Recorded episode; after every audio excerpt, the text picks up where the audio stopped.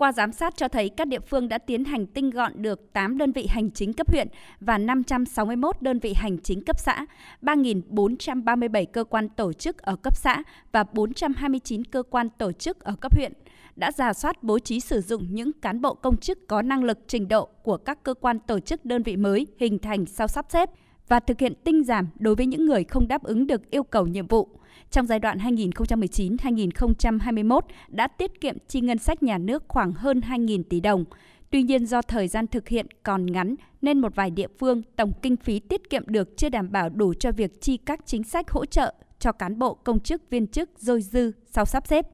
Tham gia đoàn giám sát, Phó Chủ tịch Ủy ban Trung ương Mặt trận Tổ quốc Việt Nam Ngô Sách Thực cho rằng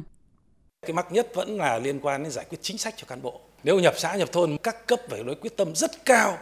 mà được đồng thuận giữa cái cấp ủy ở xã là đồng tình. Ở đây mình nói là dôi dư thì tất nhiên là xếp dứt khoát phải giảm và những đồng chí không được bố trí vào cái bộ máy mới nữa. Tôi thấy là cái giải quyết chính sách cho cán bộ là rất quan trọng, tạo cái ổn định lâu dài.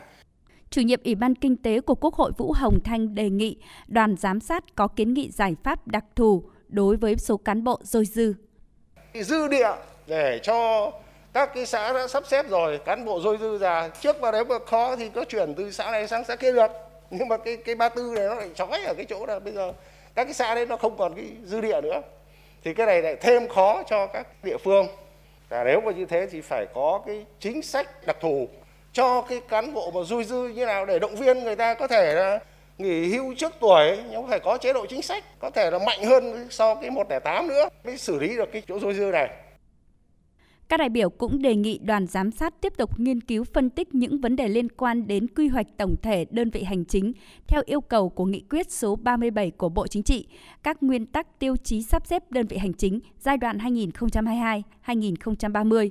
Chủ tịch Quốc hội Vương Đình Huệ đề nghị đoàn giám sát làm rõ quá trình lấy ý kiến của người dân có chỗ nào nóng vội, chủ quan hay áp đặt, việc cung cấp dịch vụ công cho người dân gặp khó khăn gì sau khi sát nhập từ ba đến bốn xã. Chủ tịch Quốc hội Vương Đình Huệ cho rằng nếu thuận tiện và tự nguyện sát nhập thì nên khuyến khích, còn những nơi chưa chín, chưa thuận lợi, còn phụ thuộc vào nhiều yếu tố thì để lại. Đối với việc sắp xếp cấp huyện và thành phố, Chủ tịch Quốc hội đề nghị.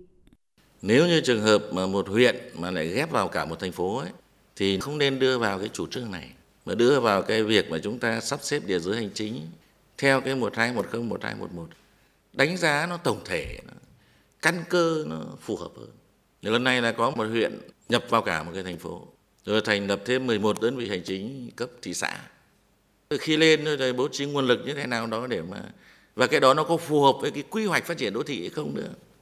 Chúng ta nên đánh giá sâu hơn chỗ này, chứ để sau này chúng ta có tiếp tục làm kiểu này không? Cũng trong sáng nay, Ủy ban Thường vụ Quốc hội nghe báo cáo công tác dân nguyện tháng hai năm hai nghìn không trăm hai mươi hai của Quốc hội. Cử tri đánh giá cao sự vào cuộc kịp thời của Quốc hội trước tình hình xăng dầu liên tục tăng giá, ảnh hưởng lớn đến sản xuất, đời sống của người dân. Tình trạng giá xăng dầu tăng kéo theo giá của nhiều loại hàng hóa dịch vụ, chi phí khác tăng khiến đời sống sản xuất của người dân gặp khó khăn.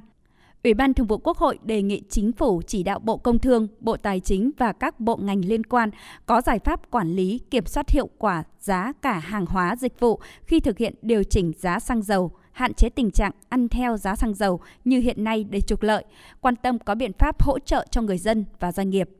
Bên cạnh đó, chỉ đạo các bộ ngành liên quan có biện pháp quyết liệt, chủ động phát hiện, xử lý nghiêm các trường hợp buôn lậu, nâng giá kit xét nghiệm nhanh cô vít mười chín, nhập lậu thuốc điều trị cô vít mười chín, tăng cường kiểm soát giá cả, không để xảy ra tình trạng tăng giá bán bất hợp lý. Bộ Y tế sớm có hướng dẫn tạo điều kiện thuận lợi để mua thuốc điều trị cô vít mười chín cho bệnh nhân điều trị tại nhà, xác nhận nhiễm cô vít mười chín và cấp giấy chứng nhận đã khỏi bệnh cho người dân.